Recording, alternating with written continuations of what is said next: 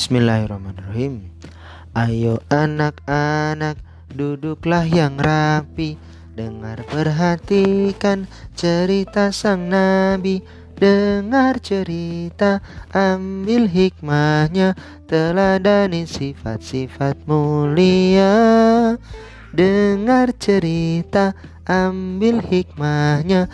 Teladani sifat-sifat mulia Halo anak-anakku. Assalamualaikum. Waalaikumsalam. Alhamdulillah. Perkenalkan aku Paman Arif.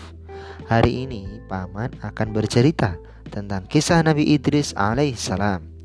Nabi Idris alaihissalam adalah seorang nabi yang memiliki banyak sekali keterampilan seperti menulis, menjahit, membuat aneka peralatan dan perabotan di masanya. Nabi Idris alaihissalam adalah keturunan keenam dari Nabi Adam alaihissalam. Nah, nama lengkap beliau Idris bin Yarid bin Mihlail bin Kinan bin Anushi bin Syed bin Adam alaihissalam. Nabi Idris alaihissalam adalah keturunan Nabi Adam alaihissalam yang pertama-tama dikaruniai tugas kenabian. Nabi Idris alaihissalam bertugas membawa risalah tauhid dan menguasai ilmu perbintangan untuk mengenali waktu yang tepat dalam bercocok tanam. Oh iya, kisah Nabi Idris ini adalah hadiah dari paman untuk anak-anakku semua, khususnya untuk Ananda Umar Aisyah Siraj, Hilya Ayesa Siraj, dan Ziyad Ayubi Siraj. Ketiganya adalah putra-putri ayah Yahdi Siraj yang tinggal di Kelurahan Cikadut, Cimenyan, Pasir Impun, Bandung. Wah, ini pilihan cerita yang bagus loh. Kita simak bersama-sama ya. Inilah cerita Nabi Idris alaihissalam yang cerdas dan terampil. Anak-anakku, dahulu kala Nabi Adam alaihissalam bertemu dengan Hawa, istrinya di Jabal Rahmah. Tempat wukuf Jabal Rahmah itu tempat wukufnya para jemaah haji saat ini. Ya, orang-orang wukuf itu di Jabal Rohmah. Nah, di Jabal Rohmah itulah dulu Nabi Adam alaihissalam bertemu dengan Hawa. Setelah bertemu dengan sangat bahagia karena terpisah dalam waktu sekian lama, kemudian keduanya pergi mengembara dan akhirnya tiba di daerah subur Mesopotamia namanya dan membangun peradaban manusia yang pertama di sana. Daerah Mesopotamia itu dikenal sebagai negeri Suriah atau Irak pada masa kini. Mesopotamia ini adalah daerah yang subur karena menjadi pertemuan bagi dua sungai besar, yaitu Sungai Efrat dan Tigris. Bercocok tanam atau bertani menjadi kegiatan utama di daerah ini. Nah, Nabi Adam alaihissalam mengajarkan kepada putranya Syed atau Kobil. Ya, ada yang menyebutnya Syed, ada yang menyebutnya Kobil. Nabi Adam mengajarkan kepada putranya ini berbagai ilmu dan keterampilan yang kelak juga akan dikuasai dan diajarkan oleh Nabi Idris kepada kaumnya. Di antara ilmu itu adalah menulis, menggambar, menjahit pakaian, matematika, termasuk juga ilmu astronomi perbintangan yang berguna untuk mengenali musim bercocok tanam. Jadi kalau bintang-bintang di langit itu ya, itu ada banyak tujuannya. Ayo, siapa yang tahu? Tujuan diciptakannya bintang. Betul, yang pertama digunakan sebagai penunjuk arah. Digunakan untuk yang kedua untuk mengetahui masa-masa perhitungan waktu bulan untuk bercocok tanam atau berdagang dan seterusnya. Yang ketiga, menjadi pelempar bagi setan-setan yang mencuri berita dari langit. Nah, ilmu perbintangan ini nanti akan dikuasai oleh Nabi Idris alaihissalam. Kegiatan menulis, menjahit dan kegiatan pembuatan perabotan itu juga puncaknya ada di Nabi Idris alaihissalam. Nabi Idris nanti yang pertama kali mengenalkan pena untuk menulis. Nah, di antara ilmu yang tadi diturunkan oleh Nabi Adam alaihissalam, diajar-ajarkan, kemudian dikembangkan oleh Nabi Idris adalah kegiatan menulis, menggambar, menjahit pakaian, matematika. Wih, matematika juga dari Nabi Idris tentang berhitung ya. Tidak hanya berhitung ya, berhitung kan counting, tapi juga uh, calculating. selain berhitung juga memperhitungkan. Nah, termasuk juga ilmu astronomi, astronomi yang tadi paman ceritain gitu, yang berguna untuk mengenal musim cocok tanam. Misalnya, oh ini muncul uh, rasi bintang yang sekarang kita kenal rasi bintang Taurus. Oh ini berarti masa untuk memulai uh, apa namanya memulai bertanam. Nanti ada masa bintang Virgo digunakan untuk masa yang lain dan seterusnya. Nah, jadi gini ya anak-anakku, sejak manusia pertama, Nabi Adam alaihissalam dan keturunannya, mereka semua telah mengenal pakaian dan telah menutup aurat. Nah, ini yang penting ya. Jadi manusia pada masa-masa awal Nabi Adam alaihissalam dan keturunannya sudah menggunakan pakaian, tidak seperti yang anak-anakku atau kita lihat di museum bahwa manusia purba zaman dahulu tidak berpakaian atau tampak auratnya. Gambaran itu keliru. Ya, manusia Allah kembang biakkan laki-laki dan perempuan yang banyak dari perkawinan Nabi Adam dan istrinya Hawa. Ya, Allah SWT berfirman tuh di Al-Qur'an, Quran surat An-Nisa. Ya ayuhan nasu taku rabbakumul ladzi khalaqakum min nafsi wahidah wa khalaqa minha zawjaha wa batha minhuma rijalan katsira wa nisaa wattaqullaha alladzi tasaaluna bihi wal arham innallaha kana 'alaikum raqiba. Bismillahirrahmanirrahim. Wahai orang-orang yang beri orang wahai sekalian manusia Bertakwalah engkau kepada Allah yang telah menciptakan kamu semua dari diri yang satu. Yang daripada diri yang satu ini Allah ciptakan pasangannya. Dan dari keduanya Adam dan Hawa Allah kembang biakkan laki-laki dan perempuan yang banyak. Gitu. Jadi manusia itu bukan keturunan kera atau hasil evolusi monyet. Bukan. Sejak awal anak keturunan Adam di Mesopotamia itu sudah mengenal peradaban Islam yang berpakaian untuk menutup aurat. Jadi kita pakai pakaian menutup aurat itu bagian dari peradaban Islam anak-anakku. Nah, soal membuat pakaian ini Nabi Idris jagonya seorang yang pandai membuat pakaian atau pola ya. Dia juga pandai matematika, ilmu hitung dan memperhitungkan. Nabi Idris alaihissalam adalah pribadi yang cerdas.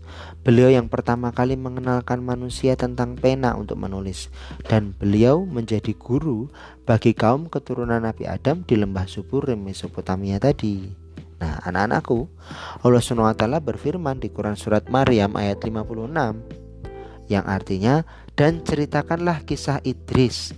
Sesungguhnya dia adalah seorang yang sangat membenarkan dan seorang nabi. Dan kami telah mengangkatnya ke derajat yang tinggi. Jadi Allah SWT menyuruh atau memerintahkan Nabi Muhammad SAW untuk menceritakan kisah Idris. Karena Idris ini, Nabi Idris ini adalah seorang yang sangat membenarkan. Ya. Nabi Idris ini adalah keturunan keenam dari Nabi Adam dan hidup sekitar seribu tahun setelah Nabi Adam alaihissalam. Ya, setelah uh, Nabi Adam alaihissalam wafat, seribu tahun kemudian baru ada Nabi Idris alaihissalam. Jadi Nabi Idris itu hidup sekitar tahun 4533 sebelum Masehi sampai 400 eh, 4188 sebelum Masehi. Berarti usia beliau itu sekitar 345 tahun. Wih, keren. Iya.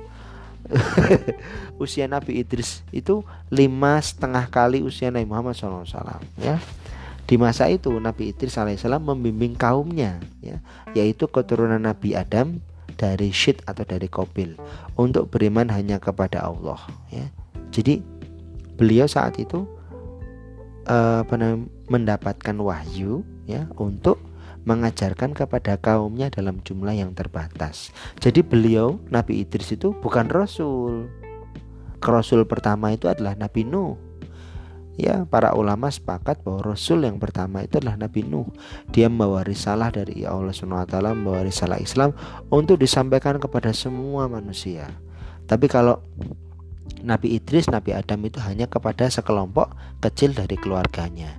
Jadi beda antara Nabi dan Rasul.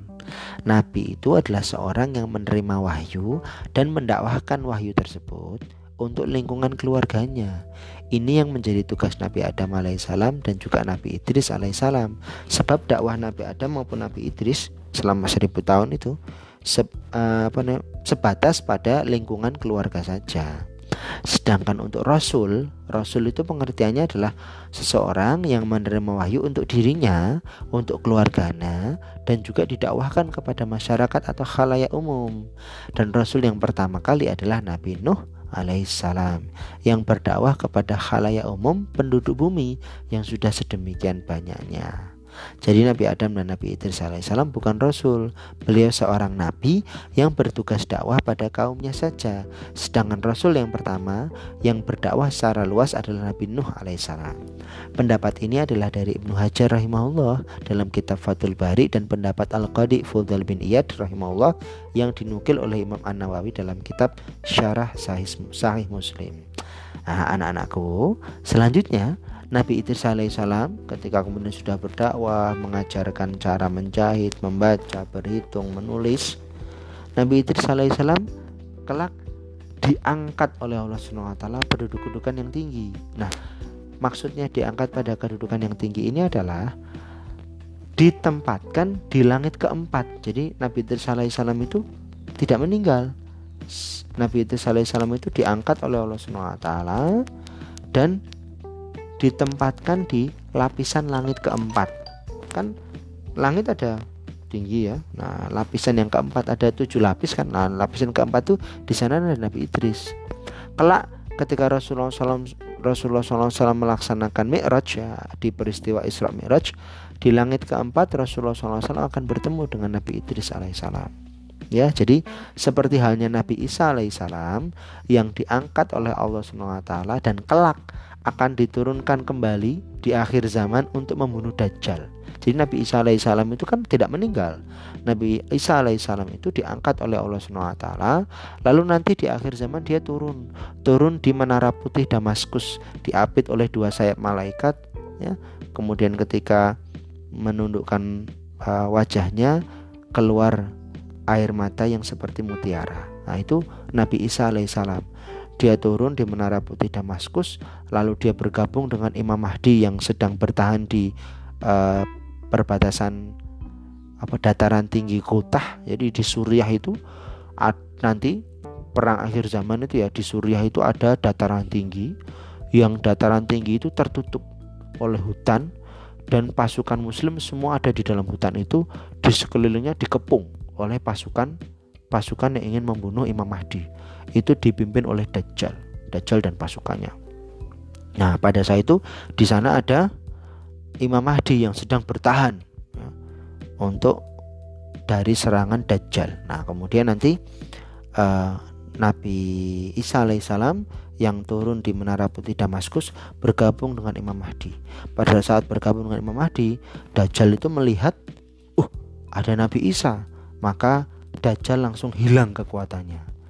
Digambarkan Rasulullah SAW itu ketika Dajjal itu melihat uh, Nabi Isa alaihissalam dia larut sebagaimana larutnya gula di dalam air. Nah gitu kan?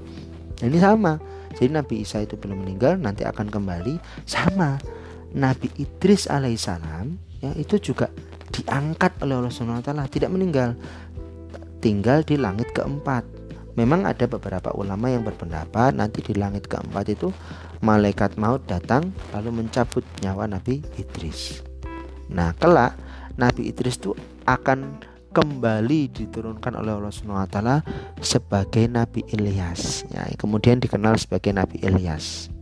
Jadi beberapa ulama di antaranya adalah Imam Bukhari dalam sahihnya beliau mengatakan di Sahih Bukhari bahwa Nabi Idris alaihissalam adalah Nabi Ilyas alaihissalam. Jadi tinggal di langit keempat lalu diturunkan kembali pada masa kaum Bani Israel. Lalu dikenal sebagai Nabi Ilyas alaihissalam yang Nabi Ilyas ini nanti punya sebuah punya sebuah keutamaan punya sebuah mukjizat. Dia bisa menyembuhkan orang sakit. Di antaranya nanti ada seorang pemuda yang dia sedang sakit parah lalu disembuhkan oleh Nabi Ilyas atau Nabi Idris tadi dengan uh, yang setelah diturunkan Allah jadi Nabi Ilyas ya. Nabi Ilyas kemudian diturunkan Allah SWT hingga dia si anak laki-laki ini sembuh. Lalu dia tertarik pada agama yang disebarkan Nabi Ilyas dan dia menjadi pengikut dia nanti menjadi nabi dan rasul yang bernama Ilyasa. Nah, gitu ceritanya. Ya. Jadi uh, anak-anakku itu adalah kisah ya, kisah dari Nabi Ilyas dan Nabi Idris alaihissalam yang kemudian nanti diturunkan oleh Allah Subhanahu wa taala di masa apa namanya? Masa Bani Israel sebagai Nabi Ilyas alaihissalam. Jadi demikian kisah Nabi Idris yang cerdas dan terampil ya. Paman berharap semoga kalian mencontoh semangat Nabi Idris alaihissalam. Misalnya kalian belajar sesuatu dengan tekun, mempraktikkan ilmu yang kalian pelajari, kemudian mengajarkan berbagai ilmu pengetahuan dan keterampilan sehingga membawa banyak kebermanfaatan bagi diri sendiri maupun orang-orang yang kalian cintai ya.